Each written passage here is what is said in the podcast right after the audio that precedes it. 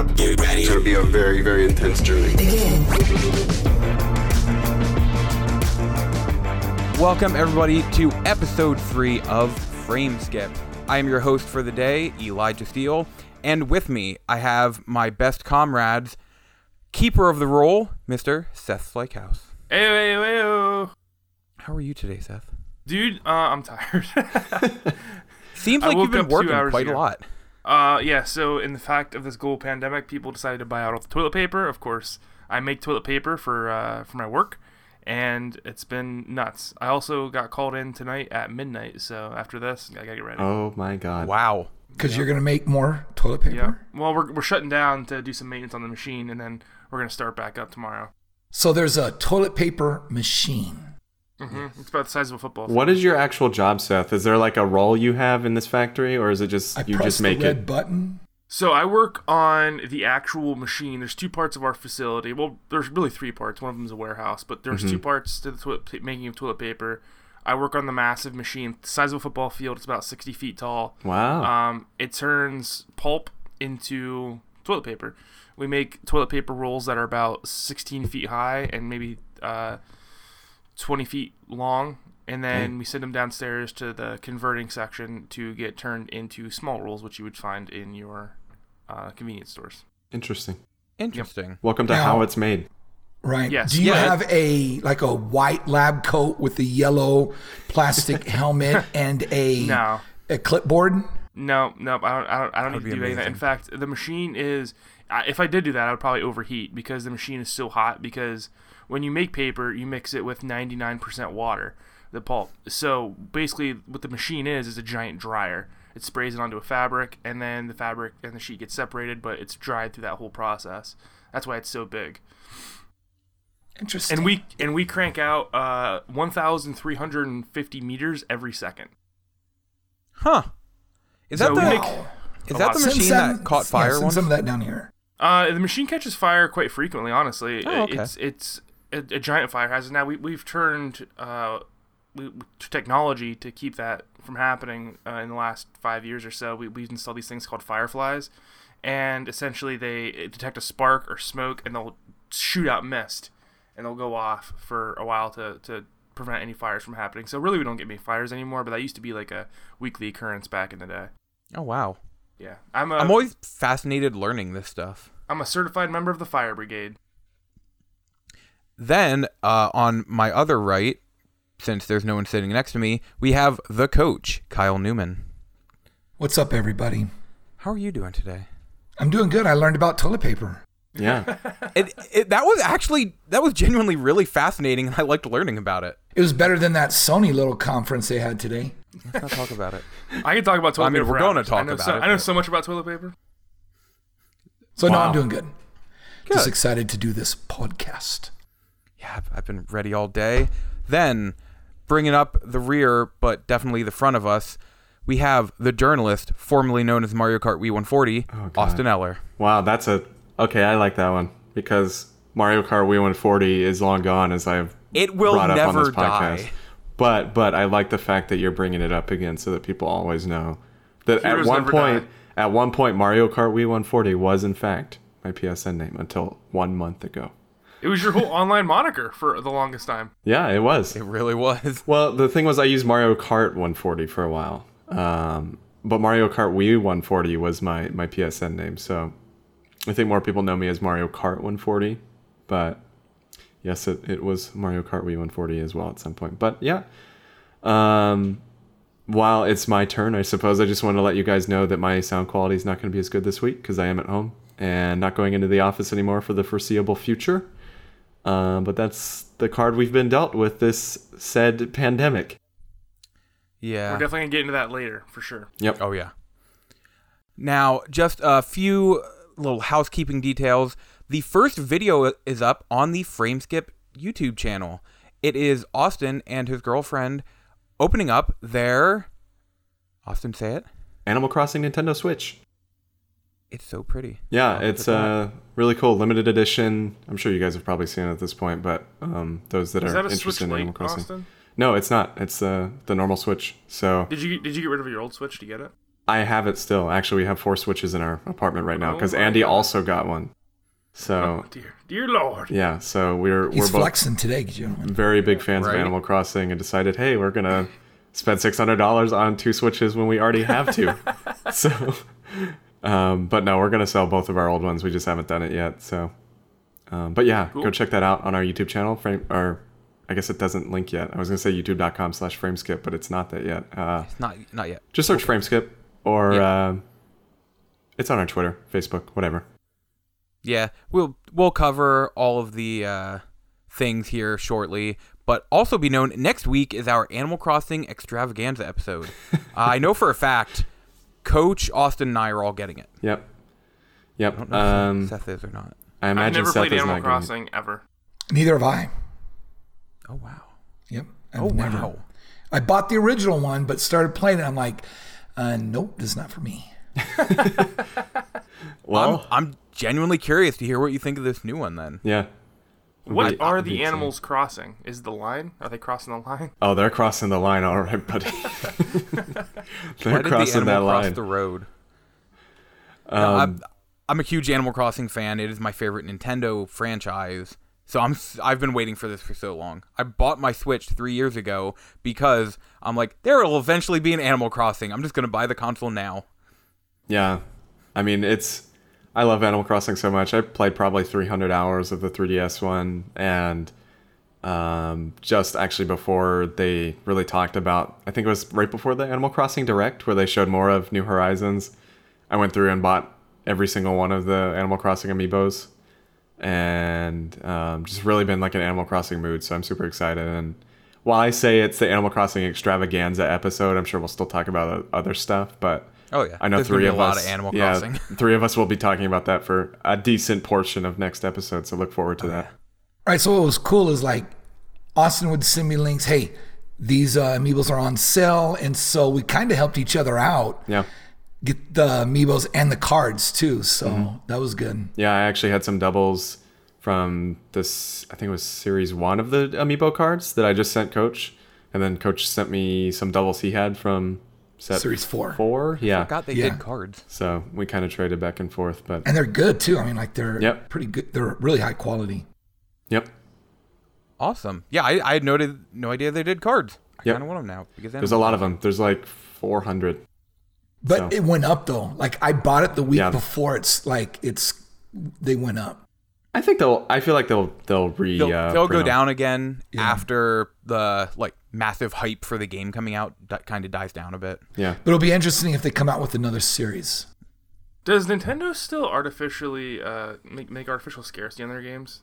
Remember how annoying that was for No. a few years? Oh God, yes. Yeah, there haven't really bad. been any games that, or games at least, that have had issues, and even amiibos haven't actually been too bad in the last. Because they backed off on the whole amiibo thing. I Yeah. mean, like they're not making as many anymore. yeah, that's part of it too. I Um, think. They did just put out, bring out a Dark Samus. yeah, Now, and, was and they put her out, and actually, I realized I need to buy her because I have the rest Yeah. of the the Metroid amiibos, and I wasn't gonna buy her originally, but um, no, they just put her out recently, and I walked into Best Buy before said pandemic, and um, they had tons of them there. So I think it seems like amiibos are kind of easy to come across now. It depends on which one you're talking about, though. So like a good example is the Dark Souls one that came out a couple Yeah. years ago. That one's super rare. It was um, a GameStop online only exclusive. Yeah. So there Dude, are I'll there are still rare ones. For Yeah. the, my forever my whole life, I will never forget going to PAX and going to the official Nintendo booth Yep. and seeing Yeah. them mark up amiibos to like fifty dollars. I was like, "Are you guys?" sh- did they really? Yes. Yeah. Yep. It was bad. Just to uh, bring up the end of these little notes, Frameskip is now available on Podbean, Apple Podcasts, Spotify, Google Podcasts, Stitcher, and TuneIn. So pretty much anywhere you can find your podcasts, we'll be there. Yeah, we finally got approved for for iTunes, which is nice, or Apple Podcasts or whatever it's called now. So we're on everything officially. If if you have any questions, comments, or concerns, feel free to email us at frameskippodcast at gmail.com or tweet to us at frameskippod on Twitter. Yep. Or just visit our Facebook site, facebook.com slash frameskippod. Yep. if say your podcast service doesn't have our podcast feel free to i could just say the rss feed here but just message us or whatever and we'll get it to you to make Yeah. it easier than listening to this three times to make sure you have it right Yep. How did the uh, the show go last week, gentlemen? I wasn't here. It was good. It was good. Yeah. Um. It's I actually really the enjoyed best listening to it. show ever. Yeah, it was the best frame skip episode almost that will dropped the ever be F-bomb. Gang's released. all here. No, it was fine. I mean, obviously, Coach and I have done a lot of one-on-one stuff before. Yeah. Um, as far as like we used to do the Nintendo discussions and stuff with R and M, and even on our own channels. So we've done a lot of that sort of content. So it was pretty. It was pretty good. But I would have enjoyed it more if my internet didn't stop working. Yeah. half an hour. I was so excited too. I'm like, all right, I'm gonna go up. I'm gonna get ready, and there's no internet. Was it your internet or your router? I don't Because I, know. I bet you your because internet was fine. they, j- they like they started whatever it was started working again at like 9:15, hmm. and it's like just worked since. 9:15 ish to 9:40 ish. Yeah. So I'm like, all right, I'm not gonna touch it. I'll wait till we get a new router before I touch anything. Wow. And you were flexing earlier in the day too about how fast your internet was going to be. Well, guess that what? was what was funny. When it came back up again, it was that fast. I have I have no idea what the problem was. How fast is your internet, Elijah? Uh, I get about 180 Okay. download. Okay. Yeah, that's pretty good. Mine's like 220, so it's pretty close. yeah, considering I got a gigabit connection. Considering before I was having like 50 download. I love it. Yeah. Yeah, no, it's cool. I got a gigabit connection, so I guess that's fine. Mr. Flex over here. Yo, by the way, Oh, yes. how are you living with a Switch that cut your internet speed down to a third? I I have no idea. I never actually tested my internet speed. Like Yo, when I wasn't like- using the Switch, I always just thought I got 60. Elijah brings a Switch out from like the 60s. It's the that I size bought of a, last year. That It's handles a of a- gigabit connection. It's the size of a TV. He sets it down. It's not the size of a TV. It's actually he has the to wire his own. Ethernet cable into He's it. just joking, Elijah. I he has know. to he has to go in and, and get each pin from the Ethernet cable and like manually plug it into like the Ethernet slot. It's gasoline powered. Yeah. Look, I know, No, steam engine. It's a steam engine. I know. Seth is kidding, but someone's gonna be out there listening, and being like, "Where did he get this Switch? What is he doing?" no, that's not real. He's joking. oh my god. Gentlemen, what games have you been playing this week? Austin, let's start with you. Okay, so actually this week because um uh first off my school has been canceled until the end of the month and literally canceled like as in we don't have class at all in any fashion, not just online or anything. awesome. Um since I've had nothing to do, I got back into uh The Legend of Zelda Link's Awakening on Switch, the remake. And I actually bought it the day it came out and I, I got the amiibo and everything. And I played a little bit of it originally. I think I only got to like the first or second dungeon. I didn't I didn't get super far, but I was like, okay, now that I have time, I'm gonna jump back into this.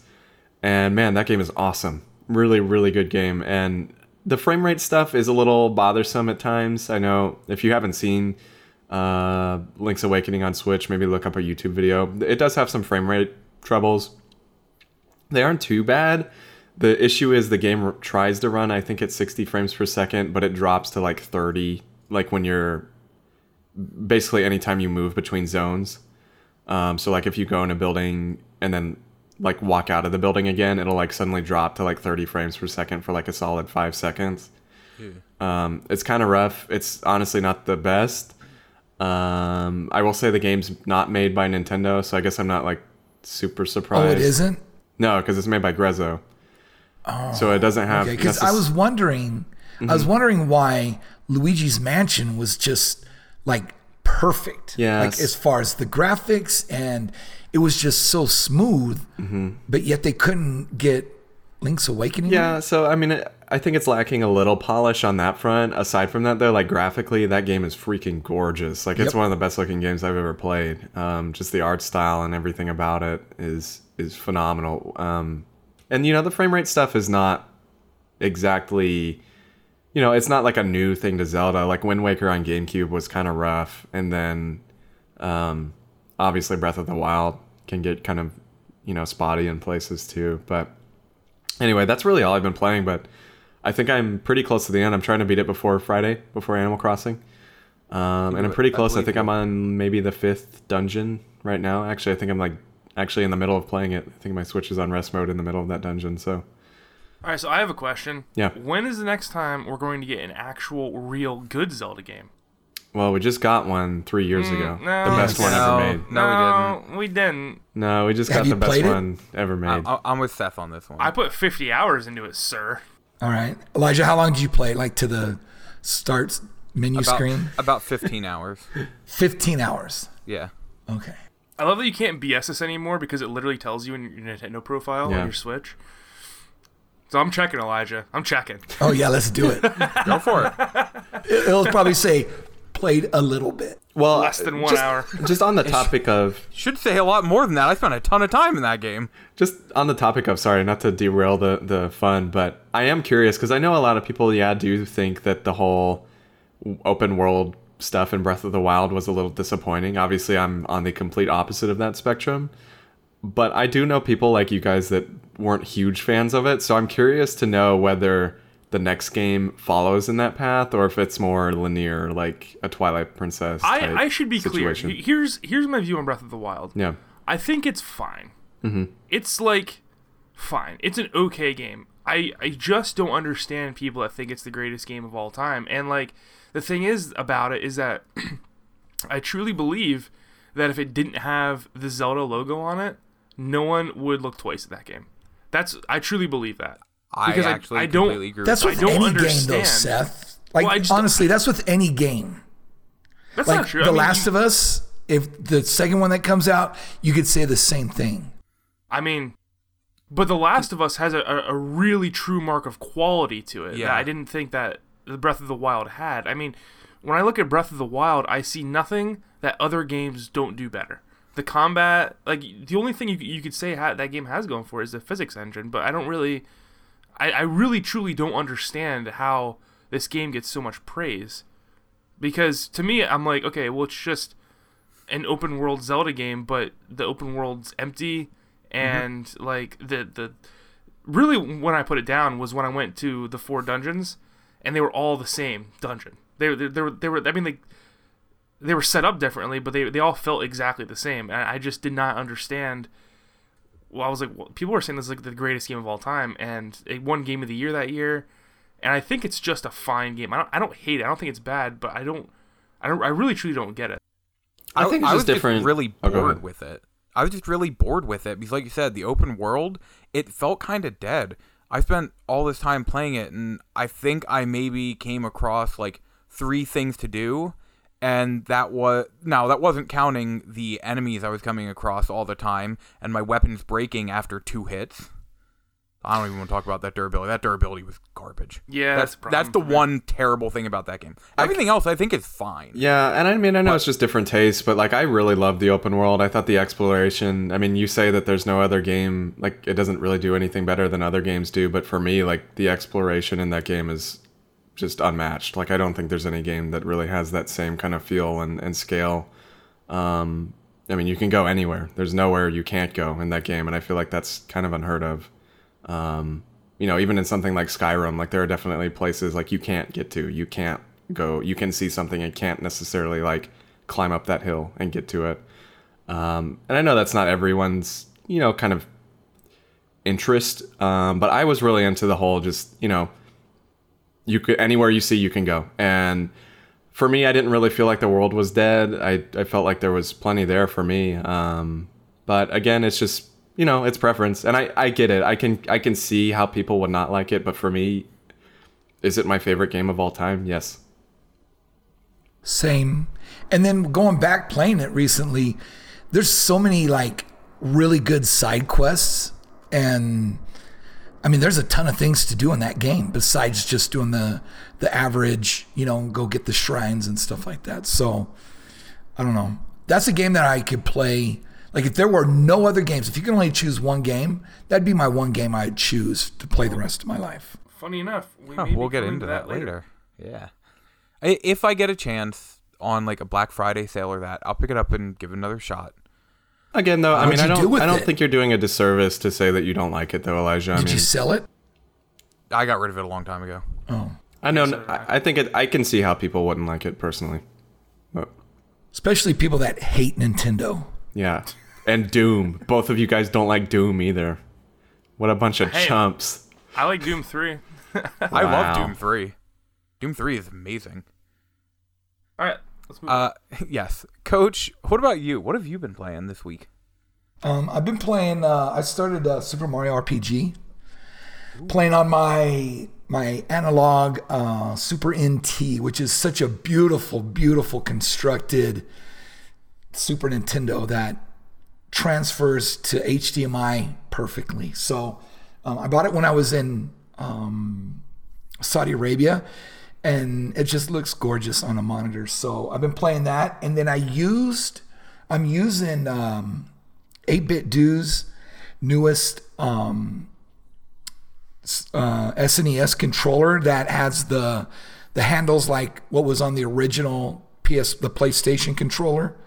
So it's it's really similar. It's a mix between those two, the Super Nintendo and the PlayStation c- controller. So I'm using that, and it's like it's such a beautiful and amazing controller. So yeah, that's what I've been playing.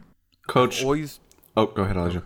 I was gonna say I've always heard such good things about the Super NT. Yeah, and I was, and I have too, and I was going to ask you, Coach, and maybe the rest of you guys too. Um, are any of you guys planning on getting the Analogue Pocket? Yes. Oh yes. now, What is it? So it's basically a new Game Boy, essentially, but it runs all Game Boy games. So Game Boy, Game Boy Color, Game Boy Advance. Um, it has like a really high resolution screen. Um, I'm trying to think what else. There were a few other things, but it can also play like, is it Neo Geo games and like Wonder Swan or something like with an Yeah, Yeah, they'll probably make an adapter for those games at Yeah. some point. It Yeah. definitely has my attention. Yeah, and it's only two hundred dollars, and obviously, like the Wonder Swan, wow. the Wonder Swans can be very expensive. So Yeah. um, it's it's interesting. I don't know if I'm gonna get it necessarily, but I really want to. And then you could buy a dock, Yep, And yep, then- and you can dock it. Yeah, yes, and play it on your monitor, your TV. Mm-hmm. And of course, you could use any of your um, Bluetooth controllers. So, but the thing is, is they announced it, and I follow them on Twitter, and like every other day, they're showing a picture of a Game Boy. Game Boy Color, Game Boy Advance game, and everyone's just like, "Okay, enough already. When when are we gonna have the um, the pre-order? You know, when can we pre-order it?" So I'm just waiting as patiently as possible to pick that one up. But for me, for me, there's not really any Game Boy games right now that I want to go back to. Like, um, the only ones I would ever go back to are Pokemon, and they've all been remade. So, I love playing me that Zoid's Legacy. Whew. Seth, what about you? What have you played this week? uh, I I've been jumping back into Final Fantasy 14, pretty hardcore. I got back and I played through the latest patch this week. Um, love that. I mean, on, honestly, uh, when I play through Final Fantasy 14, it's like it blows me away because you guys had told me for years and years and years I need to get back into it. I need to get back into it and play through it. And uh, I finally did it last. Uh, I want to say July or August. I jumped back from I jumped ship from World of Warcraft over to Final Fantasy 14, and I played through it by myself essentially because you gotta play through the story in that game in order to really do anything. I mean, you can skip it, but there's no point. Um, but I remember playing through the story when we were all playing way back in the day, like 2013, 2014, whatever it was Yeah. and it was so boring and bad, man. And then when Heavensward hit, they just they, they took all that criticism into account and m- crafted this amazing classic Final Fantasy story. And they they can keep it going. Every single patch, every single expansion that comes out, that story gets better and better. And this latest expansion, Shadowbringers, is just perfect. It's it's maybe the, one of the best Final Fantasy stories I've ever played through. I've heard that Um, from multiple people. So uh, I, I I just I'm on the edge of my seat waiting for every single patch, and the, the characters uh, you know have have because I remember in uh, 2.0, which is a Realm Reborn that we all played. I don't really cared about any of the characters. They were really boring. Their designs were ugly, but through all this time, I mean, I've put probably 400 hours into Final Fantasy 14 in the last year. Um, you just you really attach these characters, and some of the stuff that happens is like super sad and I I really love Final Fantasy 14. The latest patch is awesome. Where I'm fighting Ruby Weapon and going through the new dungeon. Um, but other than that, I uh, I started. I, I just on a whim went out and, and bought Dreams. And oh man, how is it? How is it? let me tell you guys, as a person who went to school for video game design, this is almost unbelievable. What they built in this game is completely insane. And I thought that like, oh, there's like a creation engine, like it'll be like a fun little thing to mess around with, but that's not true at all. Like what they created in Dreams is a full-blown video game engine. You can do anything you want in that game.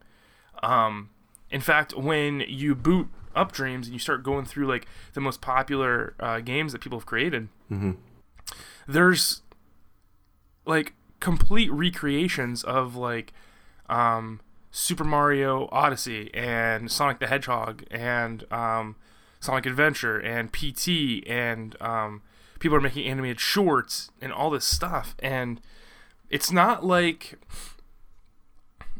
um, my assumption coming into Dreams was that it was only going to be that art style that they were showing off Yeah. but it's not. You you can create like super high resolution models of. I, I know some someone I saw was is building like uh, Mortal Kombat um, 11 Sub Zero, and it's like to a T, man. It, it's it's perfect. Like if if you have some sort of artistic bone in your body, this is a really cool thing to play around with. Um, So I, I'm gonna create a action RPG. I think, and right now i'm just playing through all the tutorials. There's a really in-depth tutorial system in the game because honestly you need it if you n- not only if you don't have any video game design experience but if you are just getting into the game like you need the tutorial to learn all the tools um, and getting used to using a controller to set things and rotate things and grab things um, it is a little bit of a is a little bit of a process I'm really excited for it to come to PC. I think when PC comes, you're going to see a lot of really, really in-depth things because there really is um, a little bit of a, a pain in using the controller and the motion attack detection in the controller. Like, um, motion controls are just not good. I think for really specific moves, like when you're trying to center something or line something up, it's really hard. They do it really well because they use the triggers to grab things on the controller, and the harder you squeeze the trigger, the faster it'll move. But if you let up on the controller, it will move just a little bit. They call it nudging. Um, so I've been messing around with that. I'm having a lot of fun, and I'm just blown away, man. I mean, now I haven't gotten into the logic side of it, the programming side. Um, I've just been learning the design and how to use the tools, and it, like I can't speak enough on what Media Molecule created with this game. Not even, it's, it's not really even a game. There's really nothing to get here unless you want to create video games. I mean, I guess there is some sort of like campaign or story mode, but Yeah. So that's what I was going to ask fine. you is because like okay, for example, with Little Big Planet, like I've played all of them. I really like Mm-hmm. Little Big Planet. Uh, my favorite thing to do is to go online and play other people's stuff because I just Yeah. I just didn't have the patience and time to really sink into figuring out how the ins and outs of the the stage or or um mission creation or whatever uh, worked in that game, and I just was curious, like, is the stuff that other people have made interesting enough to warrant purchasing this game alone, or is it more of just a if you want to make stuff, that's really the only reason to buy it? No, I mean it's it's it's both, right? Because like I said, the the engine is so powerful. Mm-hmm. I would I would put it almost akin to a real video game engine like Unity or Unreal. I mean, it's it's that good.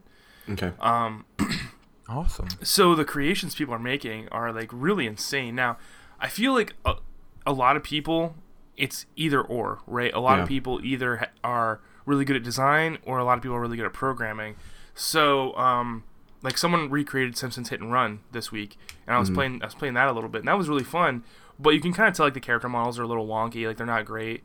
Um, Yeah. But the game's only been out a week or two weeks. Yeah, I don't yeah. remember exactly how long, but um, so the the creations are going to get better and better and better from here on. And what really made me want to go buy it was um, I looked up just randomly a video on YouTube one day about the coolest creations and Dreams, and I was watching them, and I was like, oh my god, I had no idea that you were able to create things like this, like survival games, and Yeah. you, you can make like like I assumed all the the graphics and whatnot were what they showed off, but that's not true. Like there's not just these shapes and um, bright colors and whatnot. You you can do anything you want in the game. So when I saw that, I immediately went out and grabbed it because. Of course, like I said, I, I went to school for video game design, but I, I never used those skills. I dropped out in like my junior year, um, and I just didn't really feel like I was ever going to do anything with that. But I think I'm going to mess around with dreams quite a bit because it's something that I, I do love is is the creation and yeah, I think I'm going to create an action RPG and something that I'm, I'm really planning out in my head. I'm going to start creating design documents for it. But I, I'm right now I'm just hunkering down with the tutorials and learning how the engine works and um, and I'm probably almost finished up with the design tutorials. I'm going to start jumping into the programming and logic here soon. That sounds awesome. Yeah, it, it's really really cool, man. It's really cool. I would say, and honestly, the tutorials are so good, and the engine's easy enough to use that if anyone has any like inclination that they maybe want to create a video game someday, this is a perfect way to jump in. Like that, that that's the most amazing thing about it is that I think that what Dreams create or Media Molecule created in Dreams is going to open the door for a lot of people to become video game designers like professionally in their future. I because the the engine, like I said, is so so powerful and so complete that if you can create something in this engine that is really good, it, it it's not too far of a step to say that you could jump right over to Unreal or Unity and learn that engine and be able to create something in that as well. Now, I hadn't told anyone yet, but I originally was going to be picking up Dreams here soon, but because of everything that's going on now, I'm not going to be able to. I was going to make a trailer for a fake movie called the Frameskip movie. and it was going to essentially be the four of us and we were going to have to cross the country and try and get to California. And I hadn't decided on who was going to be yet, but it was going to be like some major like company or that wanted to like side with us, like team up with us for something. So it was going to be us going across the country, and parts of the trailer were going to be like Austin saying, "No, no, no, don't fall in the volcano," and like just different stuff. All of us in these like precarious situations, like us on top of a snowy mountain, just stuff like that. Yeah, no, you can definitely do something like that. Like 100% you can do Yeah. that. Just I- understand that it's going to take a lot of time Oh, God, because yes. not only are you going to have to learn how the engine works, which is taking 10 hours for me and I haven't even gotten to the logic side so far and that's someone who's got a lot of experience with this stuff, but also just character modeling and animation takes a really long time. Oh, So yeah. If, if you want to jump into that, I, I would 100%. Well, my you know, plan was going that. to be to start that soon, but I'm I they just can't get the game right now, so Yeah. that's on the back burner. I wasn't going to say anything. I was going to keep it secret for a long time, but I mean, you can. You, you can certainly go get it. I wouldn't recommend it, but you can definitely go get it. Uh, as for me, what I've been playing, really the big thing I just want to mention is I've been playing Folklore, the Wow. PlayStation 3 uh, JRPG from 2007, made by Japan Studio. Uh, it's really good. Uh, the biggest way I can kind of say what gameplay is like, if anyone has played Devil May Cry 5, and there's the character V, where each face button is a different creature that has an attack. That's exactly how folklore plays. I'm I'm absolutely loving the game. It is a bare bones RPG. Uh, you can't find like any items lying around. There's I don't even think there are any like healing potions or anything. Um, you just find a crystal here or there that restores your health. It's very basic, but it's so good. It's so fun. It uses the Sixaxis in the controllers, which is something I actually kind of forgot existed. Uh, but it doesn't use it in a terrible way. It's literally just you want to pull a soul out of the creature, hold R1 and pull a controller up. And that's it. That's the Sixaxis of it. But it's a really great game. I'm enjoying my time with it, and I'm excited to actually finish it for a change. Just wanted to get through that really fast since we have a lot of news to talk about. Let's talk about some news. I'm really excited this week. It's gonna be a good show. Coach, let's start with you. What? Tell me a little bit about this indie direct that happened. Okay, so kind of like what I was saying earlier, like we've been in, in a, as far as just a bare bones like Nintendo Direct, we've been in a little bit of a drought.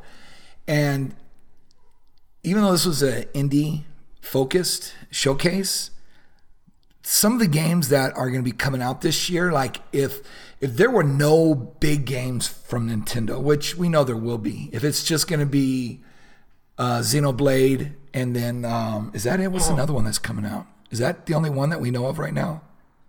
Possibly Shin Megami Five. Yeah. but it's, that's that's. Oh that's yeah, right. that one. The uh, well, not the Shin Megami Five, but the uh, um, what's the one that was on the Game Boy Advance or the Game Boy Advance? The the 3DS. Oh, Um, Bravely Default.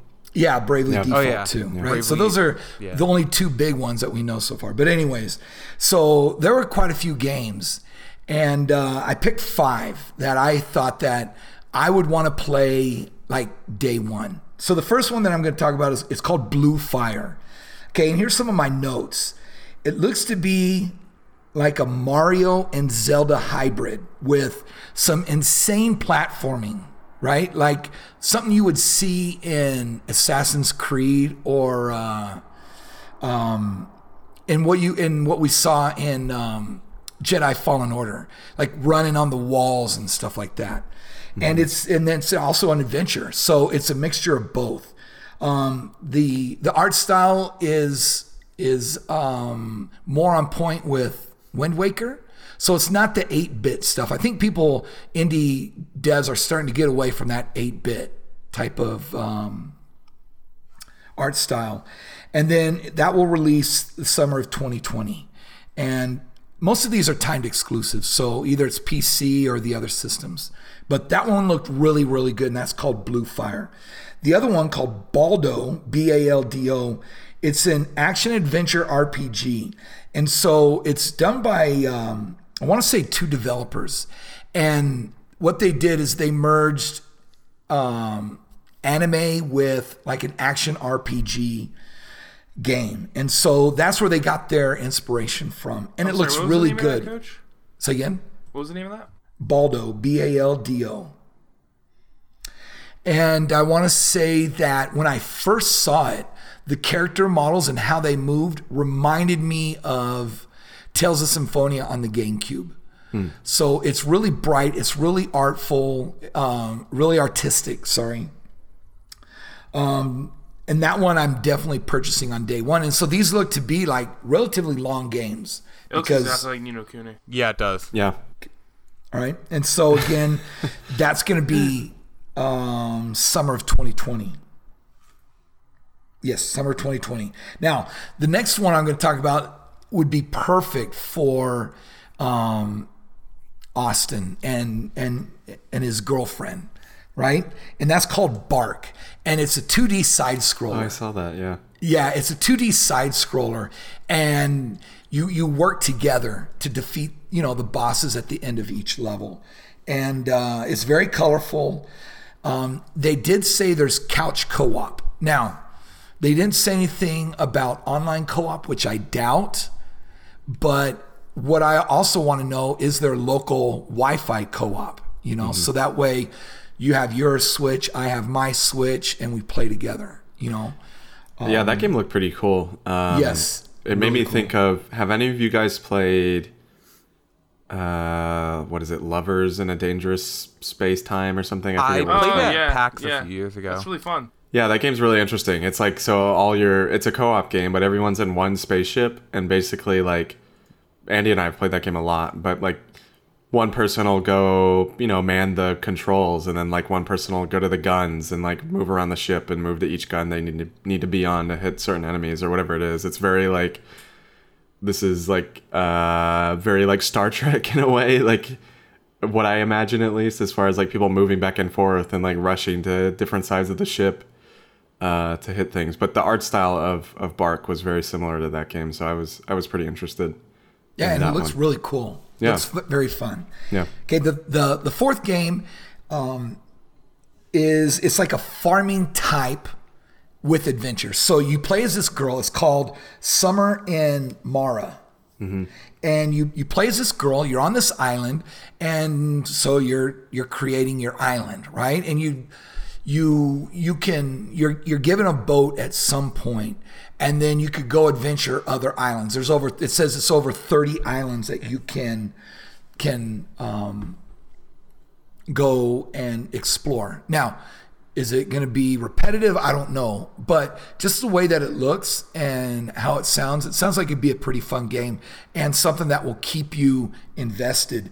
And that's going to be releasing real soon. It says spring 2020 and we're already in spring so why they didn't give a release date i'm not sure but yeah that one's right around the corner. So that one's called summer in mana. Mana or mara? Mara. mara. Um, let's see any other notes i have on it? So tropical adventure tells the story of a young girl on a tropical island adventure to find secrets to the ocean. So it looks relatively good. And then the last one which is developed by Hello Games, right? And they're the ones that did um No man. what was the name? Yes. All right. Now this one looks amazing. And the thing is about this, their um their trailer that they they showed, the mood was very somber and it, it was emotional. So I think it deals with death, right? Your your your your character looks like this little pillowcase, right? Um, and it didn't show any. Um, it didn't show really any like um, fighting or any type of combat, but it's definitely you're going to be exploring. So that's all we know about it, and that's supposed to be summer 2020. But it looked really good, and it's good enough to catch my attention. So those are the five games that in this direct that I feel that I'll probably get day one when it releases.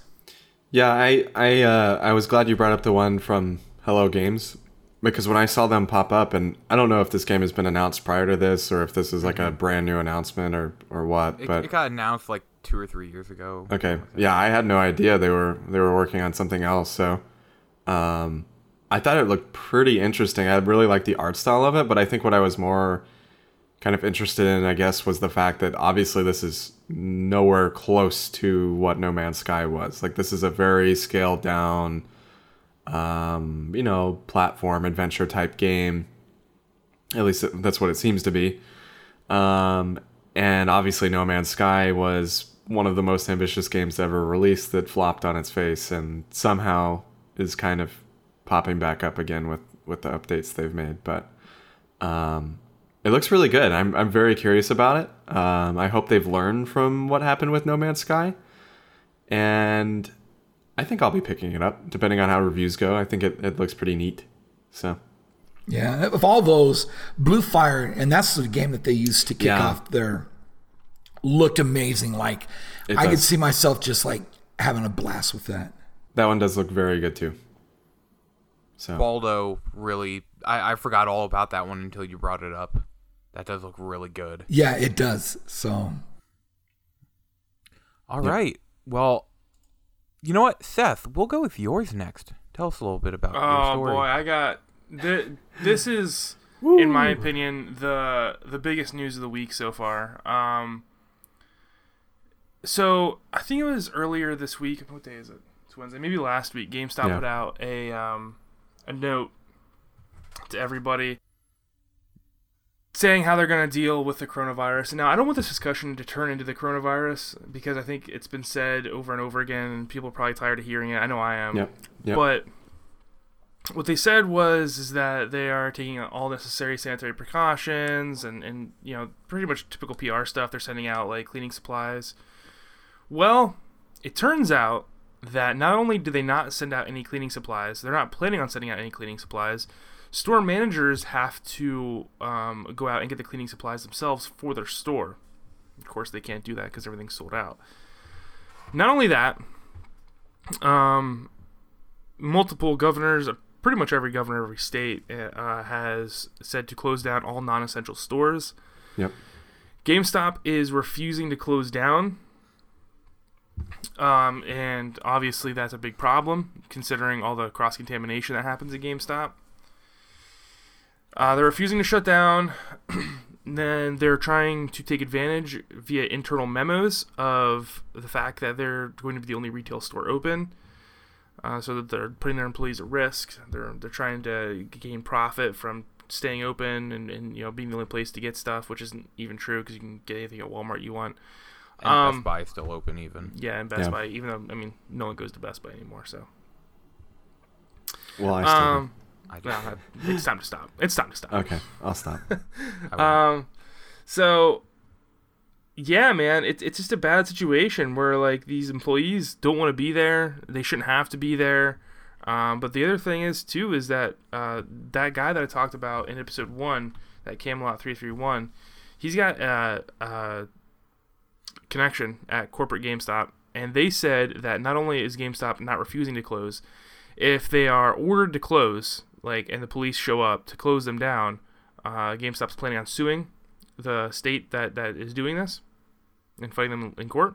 Wow. And also that GameStop can't afford to close down. Uh, if GameStop was to close down for a week or two, uh, it's it's Chapter 11 for them. That's how close they are to bankruptcy. That was the most immediate thing on my mind. Was like, this is very clearly, if they close down, they're they're done. Yeah. Like that's that was that's the only reason I can imagine they're this desperate to stay open in the midst of literally a pandemic and um you know, I know it's a tough time. I know economically like the whole world is kind of in a disaster state right now. Um, and it's going to be for a long period of time, but um at the end of the day they're really putting their employees at risk just so they can they can stay open and, and keep their money and i don't know to me i you know i say this and i said this earlier when we when we first saw this topic but um i really think honestly they deserve to file for bankruptcy over this but at the same time i say that but obviously there's thousands of employees for GameStop, and I would feel bad for those people if they all lost their jobs. But, um, you know, I just think this is like you can very clearly tell that the high ups at GameStop literally do not give a single Yeah. crap about their employees, and that's just sad. It's very sad. It's mm-hmm. always the been thing like is, that, if, man. if they, let's say if I worked there, right? I was just the regular Joe working the counter and whatever. If I decided not to go in, I guarantee you they would fire me. Oh, absolutely. That's the thing. Oh, yeah. Like, that- that's what I'm saying. without any hesitation, they would fire uh, a person. Yep. And that is so bad. And that's why they're in the position they are.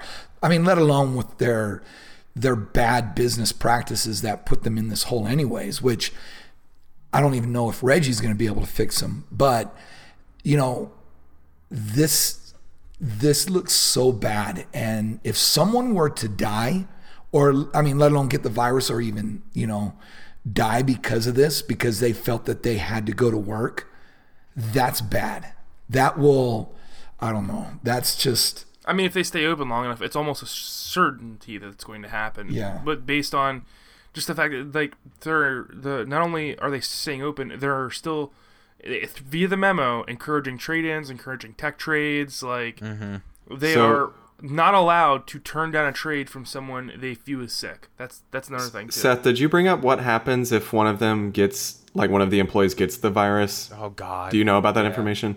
Yep. Uh, do they have, they have to use their sick days and whatnot, right? Well, not necessarily. I don't know about that, but um, this was actually from this Polygon article I found earlier, um, and they had spoken with a store manager of a GameStop located on the East Coast, and this is a direct quote from him. He said, "We asked what happens if an employee does get the coronavirus and came to work with it, and we were told they would have the whole staff of that store on quarantine. The store would be closed to clean it."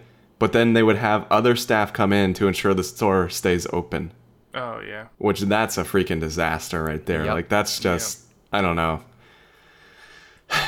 It's very very ethically just I don't I've, it's I've off. spent my day essentially going over a moral conundrum in my head because I have the Resident Evil 3 collector's edition pre-ordered there. Mm-hmm. And it's like I really want that collector's edition, but also I'm not shopping at GameStop anymore. so do I still pick it up or Wait a minute, why aren't you shopping at GameStop anymore? I, I just with all this stuff they're doing, I don't want to support that. No, I mean, I, I there's no way I could support this. and like I said, I, feel bad for the employees, but Yeah, exactly. Well, I mean, that- like other places like Walmart, they're still open, you know. So Well, I mean, like like supermarkets need to stay open for food and whatnot, though, right? Yeah. I mean, that that's different. yeah, GameStop and- is a video game store that it, it's really a used video game store that deals with um, products that other people have handled almost exclusively. So when we look at that, it's it's a giant breeding center for illnesses. You know, and That's and the even thing. like be, yeah, Best Buy is staying open. Think about how big a Best Buy store is, and they're letting only ten to fifteen people in at a time. Now, GameStop said, "Oh, we're doing the same, only ten to fifteen people." Look at the size of most GameStop stores. The I've seen GameStop stores as big as my bedroom. I mean, Best Buy should close down too, though. Like that. that oh that's, no, they need to close down too for No, sure. I, I don't. I don't disagree. I, I'm just saying, like, at least Best Buy has a much like is giving people a much bigger berth.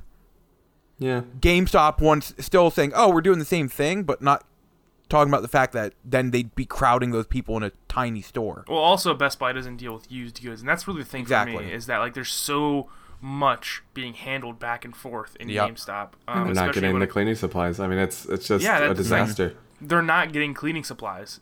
So like they're not able to clean the store the way it should be cleaned. Yep. Um, we're talking about like hand sanitizer, wipes, and GameStop was supposed to send it out to the stores. The s- they they're not doing that now. The store leaders are responsible for going out and getting it themselves. And, Yeah, and naturally with know, everything that's happening, I mean, that stuff is hard to find right now in like a Yeah, that's the thing. a grocery store. I mean, that's freaking impossible to do. this is creating massive blowback to GameStop. I imagine they're going to be forced to make some sort of statement about it. I mean, Yeah. they're, they're going to have to. I, people are, are like, if you go to the GameStop subreddit, it's just it's it's a it's a giant crapshoot. Um, like every every every major video game publication has written about it. It's it's becoming a real big issue, and at this point, I almost wonder if maybe they don't care because they know they're going under.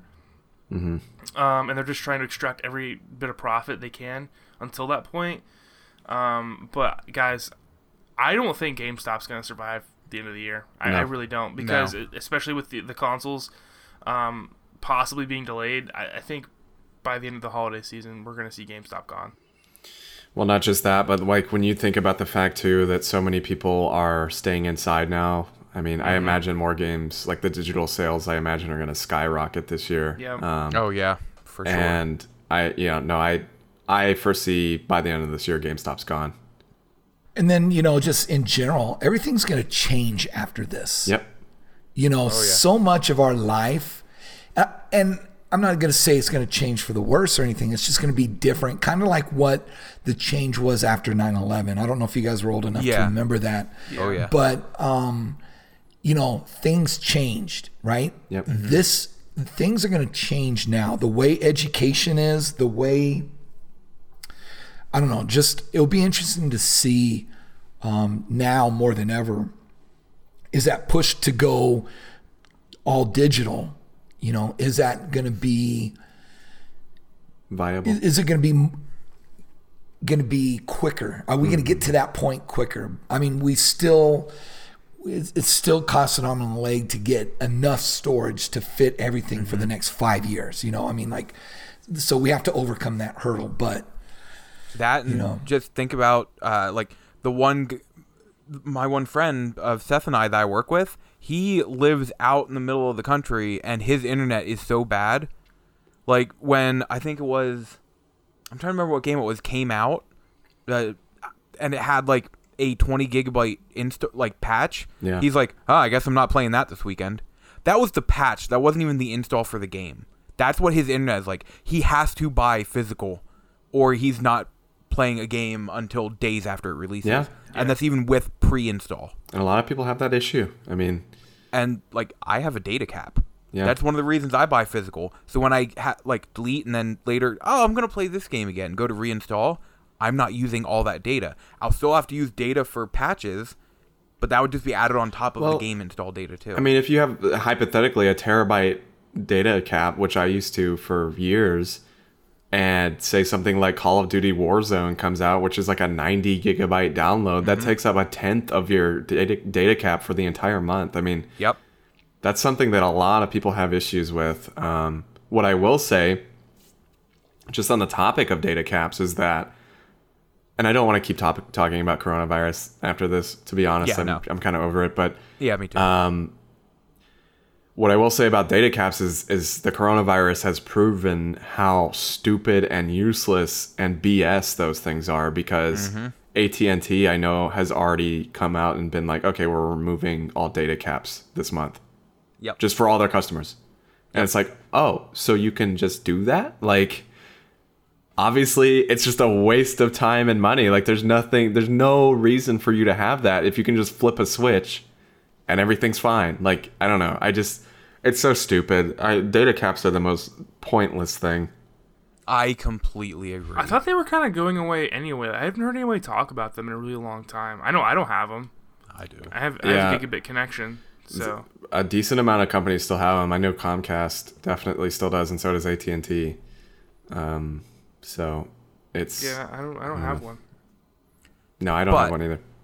Let's get on to better and more fun slash sleepy topics. Austin, let's get into those new console details we got. Yeah, so actually, I'm going to lead into this with uh, a question we got because I realized after we started the show that we actually had one more, and it was from Chris.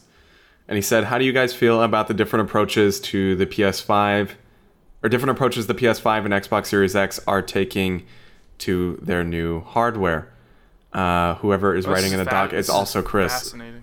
Okay. And he said, also, how do you feel about Xbox commitment to backwards compatibility with all generations? While PlayStation makes it sound like only the top 100 PS4 titles will work.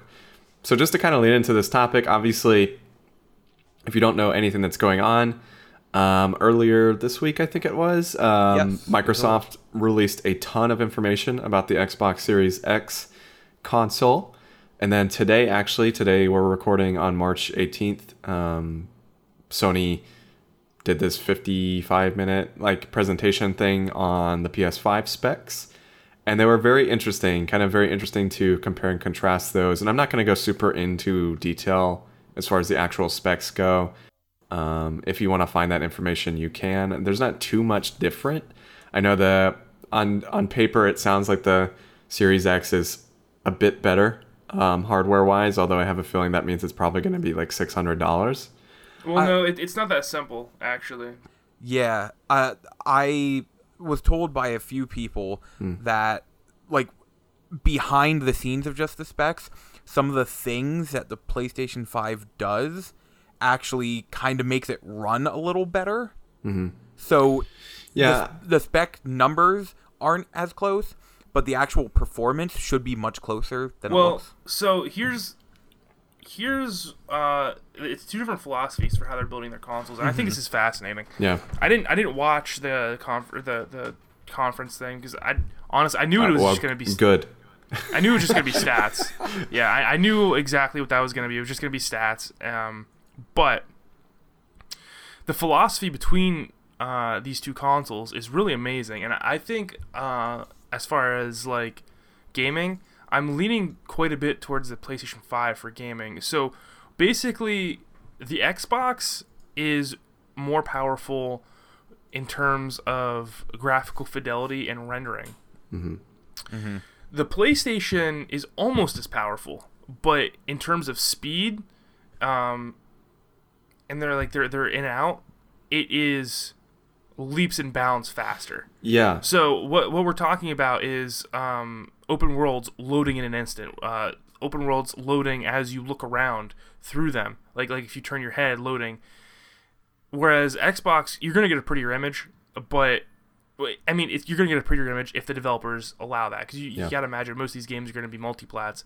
But with the PlayStation, it's going to be way, way, way faster. And I think that is is more important to me, honestly. I I, really, I could care less about a prettier image at this point. Like games look so good nowadays, so good. They, They look so good do. that I, really- I really don't need anything to look any better. That, that's just the way I feel about it. But like with PlayStation, it seems like things are going to run at a higher frame rate and they're going to look really, really good. And I think that is that's where they should be. I don't. I, I could care less about how many teraflops the GPU and the Xbox has. I mean, and by the way, it only has two more than the PlayStation, so it's like I don't really care.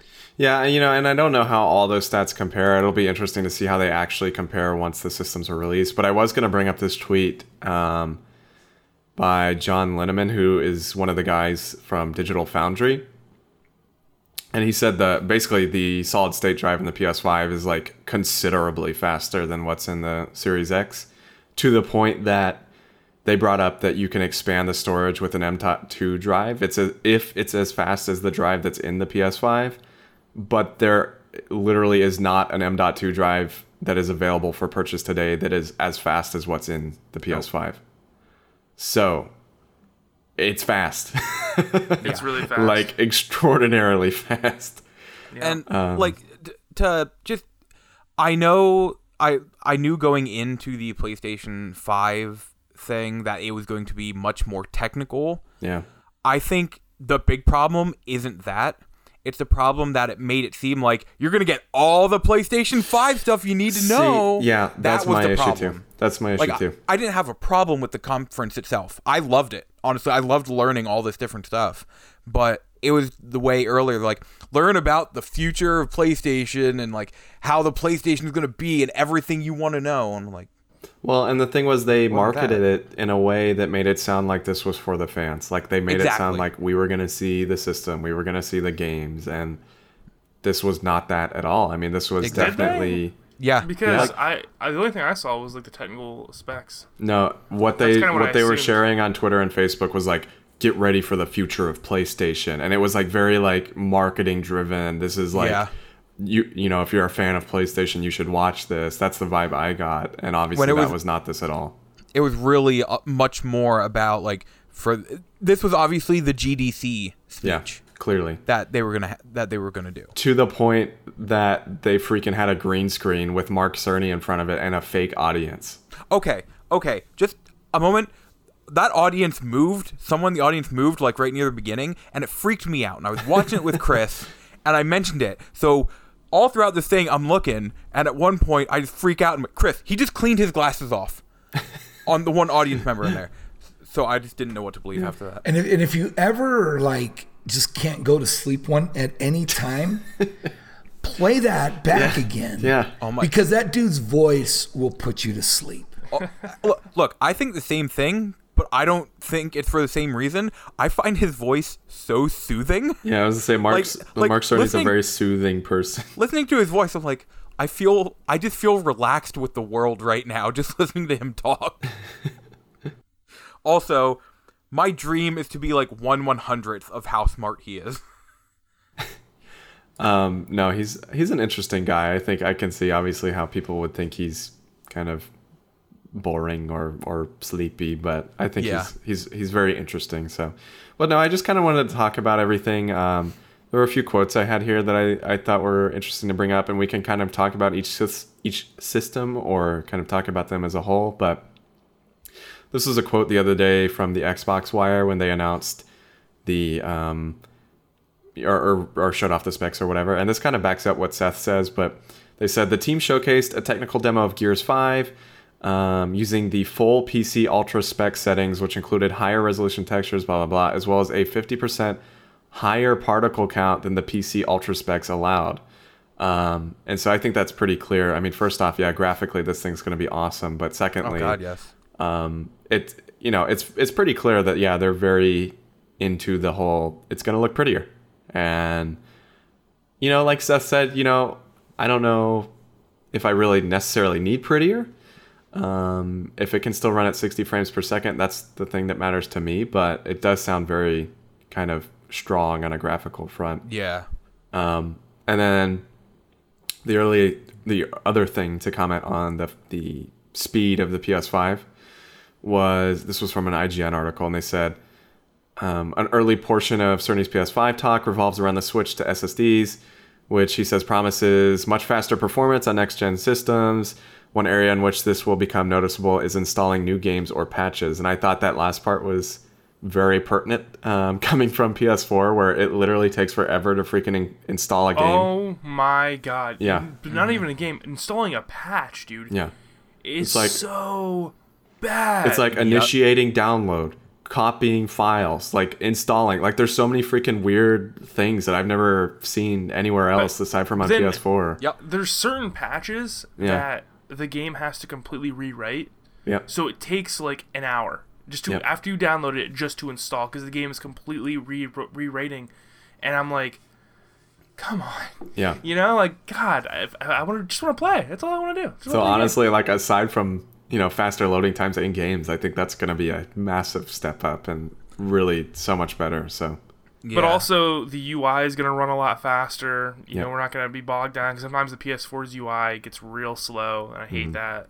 Um, I just think, man, when it comes to the specs, the PS5 is just going to be the way to go. It's extremely powerful, but the speed is what I really think is going to set the difference. Now, that being said, the backwards compatibility.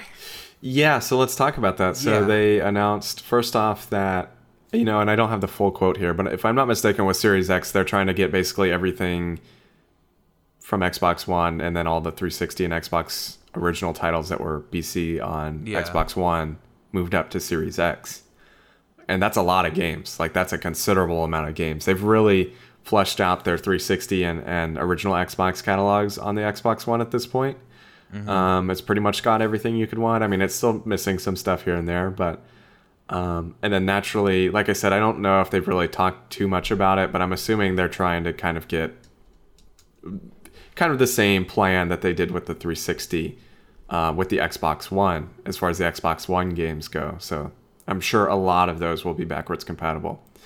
But Sony came out and first off, this thing, from what I can tell, is not backwards compatible with PS1, PS2, PS3 again, which I'm not too surprised about.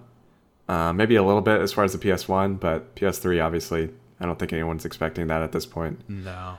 Um, but they did announce that essentially they made it sound as though only the top 100 or most of the top 100 PS4 titles would be backwards compatible on PS5. It doesn't Yeah. even make sense. It doesn't Yeah. make any sense. And that I mean, unless unless they're doing what Xbox uh, One did with the Xbox 360, which is they're releasing them in waves. That's the Yeah. only way this makes sense. and that's Yeah. pro- that's probably what's going to happen. Um, but I'm curious about like how soon is this? Because like you know, say hypothetically, if I can play Monster Hunter World or like I don't know Spider Man or Last of Us Two, assuming it doesn't get a PS5 port on my PS5. I'll probably be more tempted to get it sooner, but if it's just like Call of Duty and Minecraft, like I just, you know, I don't really care. Okay. Yeah. Uh, I'm on the PlayStation blog right now. Here is what they say regarding Yeah. backwards compatibility. Lastly, we're excited to confirm that the backwards compatibility features are working well. We recently took a look at the top 100 PS4 titles as ranked by playtime, and we're expecting almost all of them to be playable at launch on PS5. With more than 4,000 games published on PS4, dear lord, we will continue the testing process and expand backwards compatibility coverage over time. So it definitely sounds like the Xbox One then in Yeah. that case. Um, But here, here's here, here's what really annoys me, man. Like seriously, this, this gets on my nerves so so much because they're doing the same thing they did with uh, PS3 to PS4. Yep. On PS3, we bought all these PS1 classics that we could play on PS3. Oh, God. On PS4, we bought all these PS2 classics. So are you telling me that like we're still still gonna be able to not move those games over to PS5? There's no absolutely no reason we should not be able to run a PS1 emulator on PS5. I was gonna say the thing is at Mm-hmm. this point, yes, PS1 emulation is a little tricky, but like with the hardware we have now, like you know, my PC can run it perfectly, and I'm sure the freaking PS5 can run it perfectly. Like it doesn't. I don't know. you were it able to doesn't run a PS1 sense. emulator on PSP. I mean, it, Yeah. it's just Yep. it, it's absurd, man. It's absolutely absurd, and it pisses me off. No, and I, I 100% agree because I have so many PS1 games that I purchased on PS3 and I couldn't play them on PS4. And same thing goes for uh, PS2 because I had purchased PS2 games, um, or I guess on PS4 I would have purchased PS2 games and then I won't be able to play them on 5 supposedly. So um, it's just frustrating. And it's like, okay, this is supposed to be an ecosystem, but it doesn't really feel like an ecosystem on no, that front. doesn't. So No, it doesn't. That, mean, it's- that that's what really makes me mad about the PS5. I'll probably still get it. I'm way less excited for it um, now. There's no backwards compatibility with uh, Yeah. one, two, and three. Um, there's a lot of games on three still that I would love to play again. You know, Yeah. um, the Metal Gear said, Solid I- collection. My, my Watson just bought a PS3 because he wanted to play the Metal Gear Solid collection, which for some reason is not on PS4. Nope.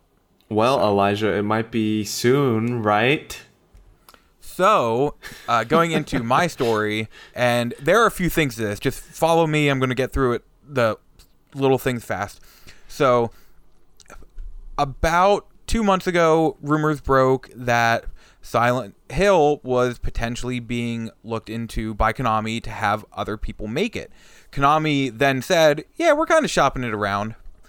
Rumors then broke about a week ago that supposedly there are two Silent Hill games in development, both by Sony as PlayStation exclusives.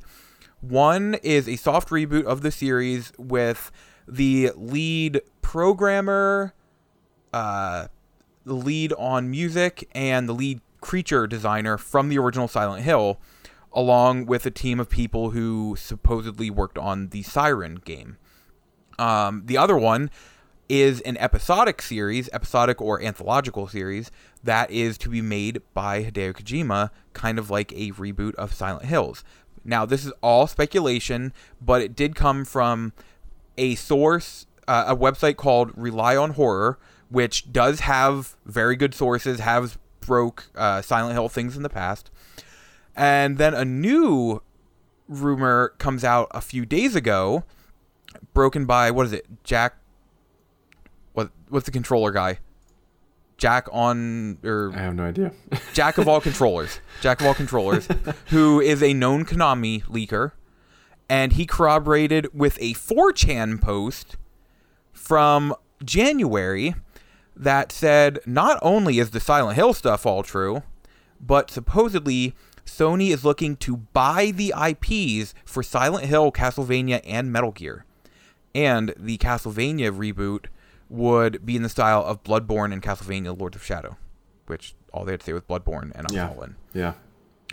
normally it's just a rumor, so I don't really take credit into it. But we've had people, there are multiple people involved now who are known to get rumors from these different studios or series. Like they have had co- accurate mm-hmm. leaks in the past, which lends a little bit more credence to it all. Looking into it, there have been 11 Silent Hill games.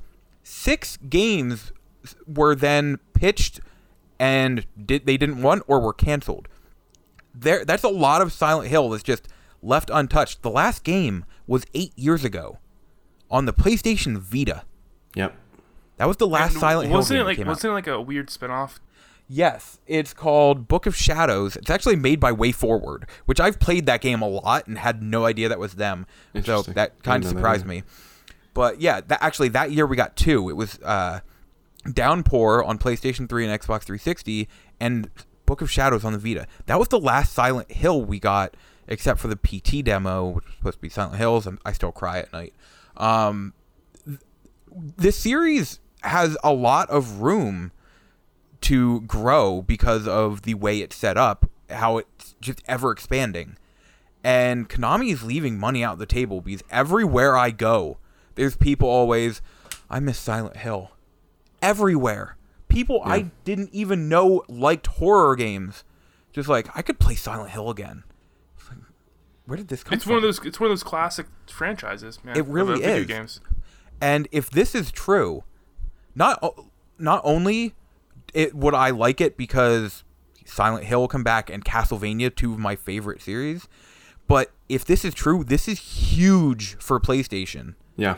Like this is massive. I think that's partially why I think this is very interesting and potentially true because, you know, we talked about this before, even in the three episodes we've done of Microsoft buying all these studios, like an absurd amount of studios. And obviously, it doesn't seem to be Sony buying Konami, it just seems to be them buying the IPs. But mm-hmm. those are three massive IPs. I mean, even Castlevania, like, I mean, when's the last time we really had a good Castlevania game? It's been a long time. Lords It of. Shadow. Yeah, And- and, and that was what, like ten years ago. That Yeah. that's again what's really saying something that we're seeing here. When was the last good Castlevania game? But all the time, all around me, I'm hearing ab- about Castlevania from people. People still care about these games, even though we haven't had a good one in almost a decade from either of them. Yeah. That I- really says uh, something about the power of these franchises, and that's why, again, these are rumors. I wouldn't normally bring them up, but there are there's a lot more credit going into this now, Mm-hmm. and this is this is just huge. I think Silent Hill would do really well, um, especially if you look at Resident Evil right now with how well the Resident Evil 2 remake sold. Just seeing how much nostalgia people still have for that series, I have a feeling it's pretty similar with with Silent Hill. So Yeah, Um, I mean, I mean, yeah. there's there's even kind of stealth confirmed, like two months ago or something like that. Was they're like, oh yeah, by the way, there's a new Silent Hill and new Fatal Frame movie in the works too. yeah, This wouldn't like- surprise me uh, necessarily because it's no secret that Konami doesn't really want to make games that much anymore. Uh huh. So it wouldn't surprise me if um, they offered to sell to Sony, and obviously Sony that would be a huge buy, buy a huge get for Sony. yep, Um, and then Sony, of course, having Kojima hmm in you know their back pocket, and well, sort of, they're they're more like partners. Um, Yeah. But this could be a thing that really happened. And when this this rumor broke, I expected it to be refuted almost immediately, and it hasn't. So No. that lends me to believe that this is going forward, and I have a little more reason to believe this is a, a, a truthful rumor um, coming out. And- Although uh, it's also one of those rumors that just like does wouldn't really crop up out of nowhere because no Yeah. one was thinking about this. So it that that's also usually when I start believing rumors more and more is when they're really really random. Yep. If something like we've always wanted yeah. gets rumored, I'm always like, ah, it's probably not that not true. But when something random like this, I'm like, oh, okay, well, that I can see that happening. I'll just say this: if Sony has a freaking exclusive Silent Hill, exclusive Castlevania, and exclusive Metal Gear game on PS5, I mean that's that's like a huge deal. I think. For for three different like fan markets, yeah. that is system selling. yep. Absolutely. and, and that's why like I I want to stress enough even Silent Hill. I know people that would be like, "Oh, there's a new Silent Hill coming out for just for PlayStation 5. I have to get a PlayStation 5." Like all three of these series are system selling for their respective fan base. Yeah, and um, I know people. I mean, Metal Gear just by itself is huge, and I know people generally didn't really like Metal Gear Five all that much, but um, I think you know, like you could make like you'd make like a really awesome. I mean, especially if Sony's overseeing it, man. If Sony and Kojima working together Yep. without Konami butting their heads in. The possibilities for a Metal Gear game are just absurd. You know, just absurd. Um, and now with Kojima like using other people's engines and whatnot, I would love to see that. Now, like, like granted, I think the last really great Metal Gear Solid game was three. I, I think four and, five were just like okay, but um, I would love to see that. And also Silent Hill, I would love to see Silent Hill make a comeback. I always liked Silent Hill a little more than Resident Evil. Um, I thought Silent Hill was a little more scary, to be perfectly honest with you. PT Um, freaked me out. Yeah, yeah. PT was phenomenal, and And oh, that's what had me so excited for Silent Hills. Dude, and honestly, like the, the the PT remake in Dreams is also really terrifying. It's like really scary, man. And I, I did I didn't expect that. It looks just like the original PT.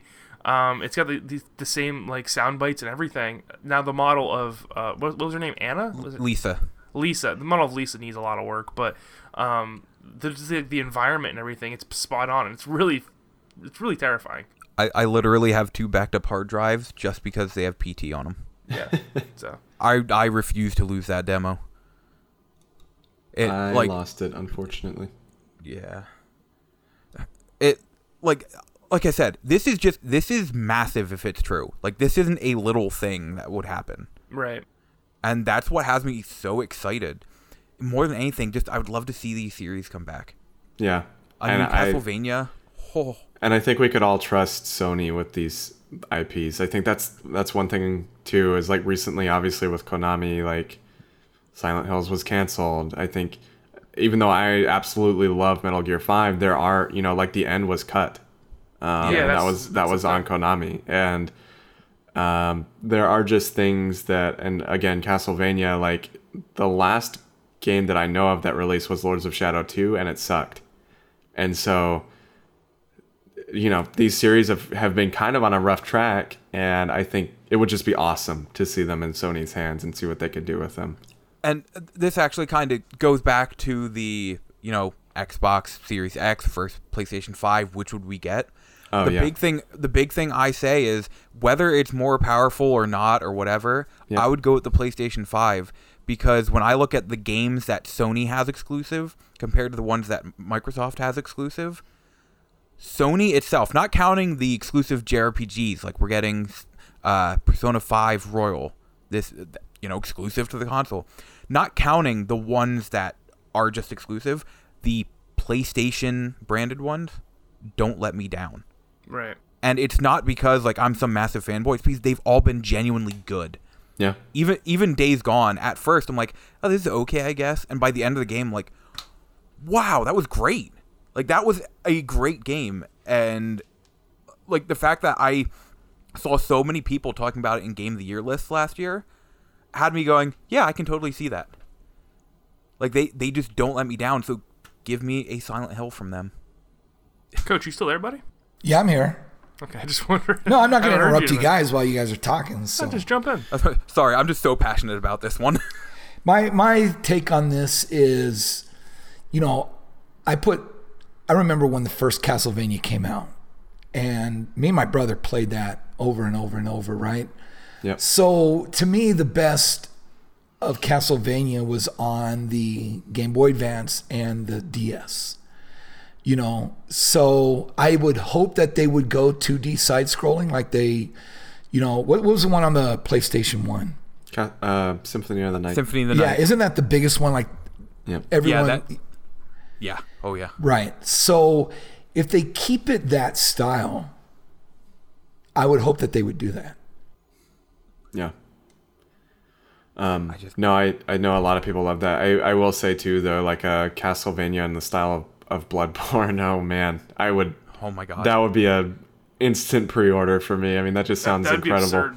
That Yeah. that would be the day it gets announced collector's edition for me. Like a blood like I don't buy too many collector's editions. Like I have the Resident Evil and the Final Fantasy ones on pre-order because they're two of my absolute favorite series ever. Other than that, I really don't. But give me a Castlevania in the style of Bloodborne. Oh, I'll And it, I feel like that that IP just fits so well as like a Dark Souls, you know, Bloodborne, Nioh Mm-hmm. type game. I think that would just be literal perfection.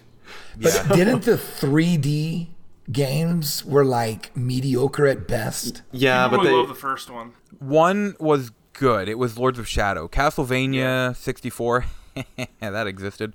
Um, and Lords of Shadow 2. Uh, I haven't played Lords of Shadow yet. I want to wait Was till that I a get 2 and then play through them. it was PS3. the- PS3 and 360. But they played more like God of War, like Yeah. That kind of gameplay. It wasn't like a Souls game, um, and I think it would work way better as that personally. So And as long as it's dark, even if Yeah. they go 3D, as long as it's dark, creepy, scary, then, Yep. then yeah, I'd be that's what. Bloodborne is. So if it goes that same route, then Like, yep. fan myself off over here just thinking about it. Getting hot and heavy. Well, gentlemen, any other comments or concerns about any of the uh, topics we have talked about today? I don't think so. no, I think. that I know of. uh, In that case, let us uh, hit up the question from Pedro. You are quarantined at home and only get three games to play for a month. Which ones do you pick? this is easy. This is Seth, so why don't you start us out with this one? Yeah, Final Fantasy 14, Persona 5, and Final Fantasy. Or not. Or not? All right. Uh, Austin, you go ahead and start us out. Um, so I'm just gonna go based off of what I know has like a crap load of of playtime, but also they're some of my favorite games. So I'm sorry, I had my mic muted. no, you're good. I'm I'm going now, Seth. It's it's my turn. Uh, You lost your chance. so obviously Final Fantasy 14. Um, Easy. Yeah, easy, easy easy pick. one. There's so much to do there. I mean, I could play that game for years and never get bored of it. So, uh, that game, Monster Hunter World, Iceborne specifically, uh, naturally, because again, I can play that game for a very, very long amount of time and never get sick of it. Mm-hmm. And then, let's see. Just for the fun of it, I'm going to say Doom 2016. Because there is a, a lot of replayability there. This is the arcade mode. I, I could see myself really replaying that game and really digging into it and getting better and better. Just to mix it up. Yep. You're just like watching me squirm. Yeah. but really, though, I mean, uh, you know, that game's only probably Yeah. eight or nine hours long, but. And I know you guys don't like it too much, but I love that game, and Oh yeah, I Um, always hear about people just like I'm gonna play Doom again. Yeah, and I I've ran I randomly actually probably once every two or three months just boot it up and like play a few levels. you know what it was for me? It was a little like I know this is like the, the staple of Doom. It was a little too fast paced. That's why I didn't like it. Yeah, I was just like it was just like constant. It was like, like a constant push. That's how I feel about some action movies where there's just no downtime. I liked it though. I I I like the aggressive like this is like I'm just destroying people feeling. Um, I don't know. I know it's not for everyone though. Anyway, next What was your third? Doom. Doom. So you went Doom. Oh, okay. Final Fantasy 14 Yeah, and Monster Hunter World, Okay. and then Doom. All right, Seth. What was yours before Um, you I- I- accidentally m muted yourself? Yeah, my cat ran in and he's loud. Um, the Final Fantasy 14, Persona 5 Royal, and uh, Final Fantasy 7. Easy. Nice. Yeah, super easy. Well, Coach, why don't, why don't you go next? And Seth and I are gonna have very close lists. I'd probably go Breath of the Wild because just there's so much to do and I haven't done everything in that game. And then I go like old school, like probably uh, go some Quake One, original Quake, and then maybe um, maybe Doom Three Nice. PC. Do love Doom three. Doom 3 is great. Doom three is pretty much considered the redheaded stepchild of the uh, Yeah, series, like and it. I, Well, yeah, because I it love went to It's so different. Yeah, it went story based and it, Yeah. it was more horror aspects, whereas you know like one Still a and two. good game and- though. Yeah, Yeah, By the way, uh, apparently the new Doom is supposed to be amazing. Now, I'm not going to get excited like the first one, but like. Uh, Yeah, I've heard Doom that- nothing but good. Out, it's supposed it's gonna to be hard as really, really or, great. Yeah. Sorry, it's gonna be hard. the difficulty level is gonna be up. I've been listening to a lot of uh, podcasts with Hugo Martin on there, and he's been explaining the differences between Doom 2, 2016 and the new one. So, yeah. Yeah, I've I've heard nothing but good from people. So you know, I- I'm I'm glad. Like I may not like it, but I'm I'm glad it's really good and people are enjoying it. I think that's great. Yeah. Now, as for my three, when I said my list was close to Seth, uh, my first choice would be Final Fantasy 14. Mm-hmm. I'm actually going to start playing it here again very shortly with my girlfriend.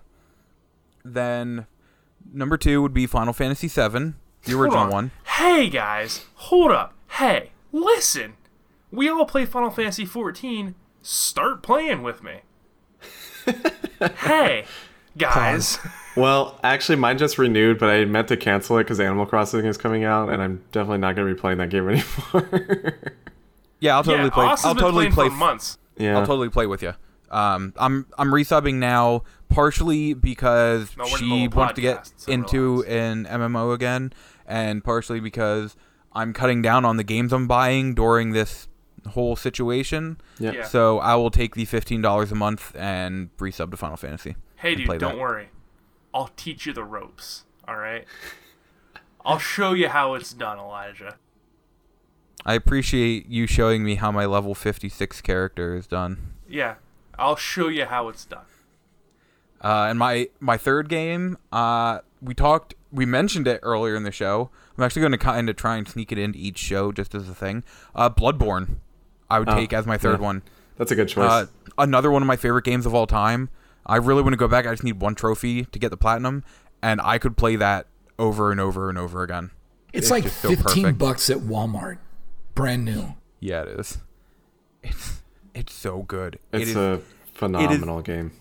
like in my opinion, it is one of the few games I would genuinely say is close to perfect. Well, Like uh, it, that's it's it's that's a lot. it's just so masterfully created. One of these days, I will go back and beat that game. But I, I did get very not. far. I will not. What in fact, one of my favorite things about that game, even compared to the other like Soulsborne games mm-hmm. is anytime I died in that game, most of the time, I I shouldn't even say most of the time, any time, every time, it was me saying, "Oh, I just didn't do that right there." I or like I missed my opportunity there. It wasn't, "Well, this this sucks. That shouldn't have happened." I always saw like I should have done that or there's where my chance was, something like that. I do not like mixing pain and pleasure. I do not like these things. All right, I I refuse to play any more Souls like games. Thanks to Bloodborne, I Good played all of them. Like Michael All Scott, man.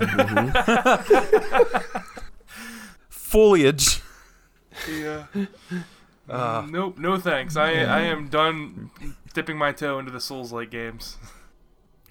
But I do believe that is everything uh, we have to talk about today. Anybody have any closing comments or concerns? No, Nope. nope. I think, Look ev- I out think for Animal everyone's a- Crossing. everyone's everyone's a little bit in and off mood because of the whole Yeah. you know negativity in the world going on right now. And Actually, I'm not in an off mood, and I'll tell you why. Because I worked so freaking hard. This time right now is a godsend. I know that's probably the wrong thing to say, but my stress level and my I'm able to like I'm actually communicating with family members again. So yeah, I mean, for me, dude, like it's just it's it's constant. You can't go anywhere without seeing about it, without hearing about it, and I'm just Mm-hmm. kind of I'm kind of sick of it. I'm I'm kind of run down a little bit. I went I got to see 10 hours of sleep last night.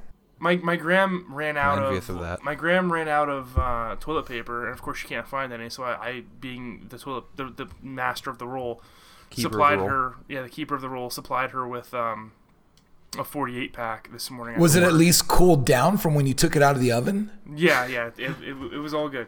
Um, and like I I dropped it off on her porch, and I had to stand on the outside and talk to her, and like it was just really sad. She started crying, and I was like, man, this this all sucks. Like, you know, like Yeah. I, I just my mom's like real sad and lonely because she's you know quarantining herself because she's 60 years old and gets pneumonia really bad, and it's like it's just a little it's a it's a little down, you know, like.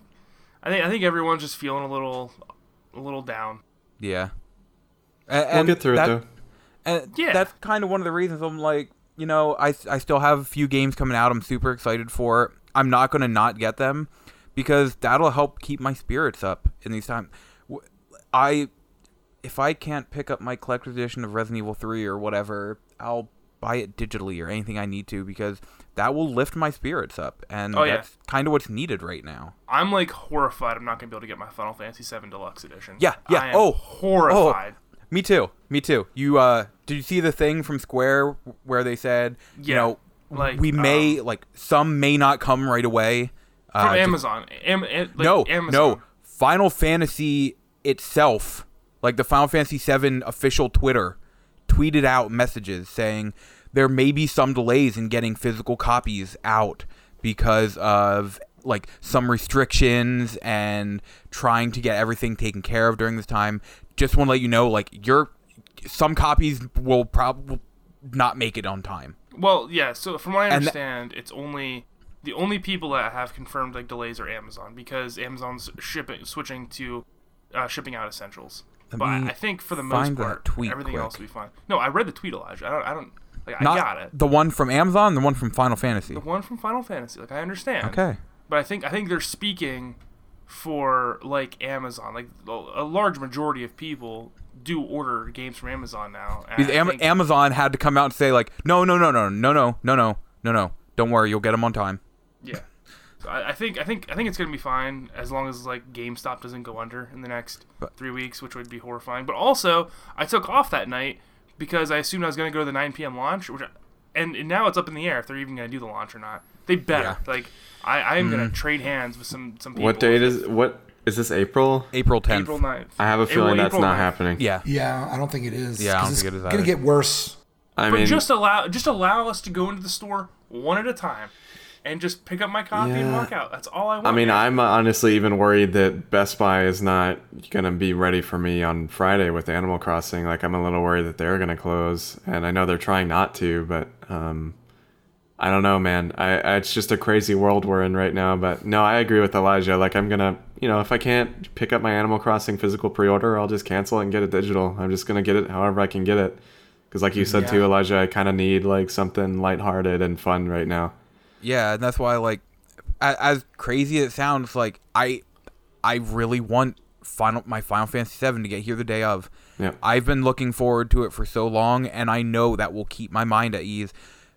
To get heavy here for a moment, my my mother is getting older. Mm-hmm. She is a first responder. Yeah.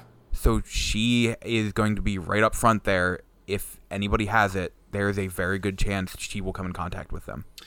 Yeah, and there, you know, like I said, that it's just it's going to be a crazy period of time, and I, again, I don't want to talk too much about it, but I just want to say that, like, obviously, we're going to keep doing the podcast, so look out for this every week for something kind of lighthearted and fun, and Yep. we'll try and stay off this topic whenever possible. But I know Yeah. at times we're going to touch on it because it's on everyone's mind. I mean, it's on all of our minds, and And um, you know, we uh, we talk about gaming things, and it is affecting the gaming industry. yeah, Affecting fact- every industry. You know. Yeah, uh, but I mean, like the fact that it's a, it's straight up affecting what we are talking about. So there will be times like Cyber uh, CD Projekt Red came out and said, as of right now, it still looks like Cyberpunk will be coming out in September. yeah, but So it's Well, on, to, just to end this conversation on a positive note, Yeah. it seems like there's been two medicines they found Yes. that work very well. I just posted it to my Facebook with a medical study. Yep. So um, things could be looking up. I know uh, contamination rates have been going down in China. Mm-hmm. There's there's a, there's a lot to keep your head up about about this whole thing. I don't, I don't think it's going to be in dire straits for too much longer. So, No, I it, it's one of those things. When we get through this, the world, you know, will be changed, it will be affected, but we're gonna come out of it relatively unscathed. In like, everything will be fine. yeah. It'll be a little different, but it'll be fine. We'll be okay. Humanity's been through a lot. I mean, we've been Yep. through a lot worse than this, and We will um, come out. We'll come out of it, and the PlayStation Five and Xbox Series X are gonna come out. Like, it's it's not people stocking up on toilet paper like it's the end of days. Just gets me. Oh, I don't know, man. I'm I stocked up on so much of it. I can't wait to sell it to, to be able to buy my PS5. I can't wait for that Ridiculous. PS5 midnight launch. Hopefully, it goes better than my PS4 midnight launch. But uh, just one last thing to mention before we head out. Right now, there is I can't remember what it's called, but it's like the spring Steam event or something like that. That is mm-hmm. be- thrown by Geoff Keighley. It has like all it has like forty plus demos that we're gonna be at GDC. They can just mm-hmm. play on Steam, and I just want to put that out there because by the time anyone Oh, listens nice. to this, it'll still be going and that's what tonight I'm gonna be like downloading a whole bunch of those demos to play. nice. So Didn't I know that was the thing, so I'll do that too. Yeah, I, I want to put that out there so everyone knows. I think this is a really cool thing. He first did it for uh, the Game Awards this past year. I think there were like 12 demos or something. But Yep. for this, there's like 40 plus. And he said he plans on doing this throughout the year. Like for E3, he wants to get a bunch of those E3 demos and put them on stuff like that. And I think that's an awesome idea, especially with this stuff going much more online. Yep. I think it's And perfect. also, there's an ad on there that says Midweek Madness, 75% off, uh, 2019. Um, so, any, I guess games released in 2019. I'm not sure, but But yeah, I just Yeah. want to put that out there. Make sure everyone knows about it. I think it's awesome. I want to support it to make sure it keeps happening. Yeah. Forza. That's it. Not Forza, but F1. Sorry. F1 NASA, yeah. Yeah. So thanks everyone. Uh, that was a good episode, and uh, I believe until next time, keep Wait, on gaming. wait, wait, wait, wait, what? wait. We gotta plug all our stuff. You're right, we do. Yeah. Hey, this is my first time. I Rewind, knew I'd do something. Rewind. Hey, we're still here. Uh, make sure. Wait, I plugged it all at the beginning. You, you do both, Elijah. You got to You plug both? our Twitters. Okay. Oh yeah, you're right. Everyone, go follow Seth Lakehouse on Amateur Twitter at. Is it just at Seth Lakehouse? It's at Seth S Taylor. Seth S. Taylor.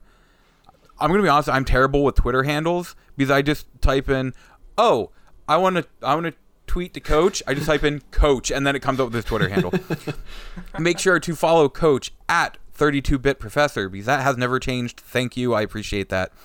follow welcome. Austin at Austin J Eller, Yep. Got it. and You'll and get it, you can find me at Loco Lizard Man, and f- don't forget the podcast at Frame Skip Pod. Uh, Twitter is where we're all much more on um, Yeah. wording. Yeah. Write us in with your English. questions. Yeah, And send the email questions. us at frameskippodcast at gmail.com. I'll get this eventually. I'll get this eventually. Follow our Facebook learning page curve. at facebook.com slash frame, frameskippod. It's all right there in the document, Elijah. Yes, You're I'm looking at it right and, now. and there are YouTube videos coming. I know Yes. Uh, both Elijah and Coach have stuff in the pipeline. So if you want, Wha- One of mine is kind of delayed because I can't get the materials I need to capture gameplay. So I was gonna do one in the future. It's gonna be one about horror games, but I need some materials I just can't get. just down yet. the road. So I know you guys are yeah. both are both working on it, and I'll probably have stuff at some point too, just not right now. So So yeah. Now, is there anything else I forgot? no, Nope. I want to. think I want that's to make sure to get everything. Thank you, everyone, and until next time, keep on gaming. Yeah, yeah. I still use it.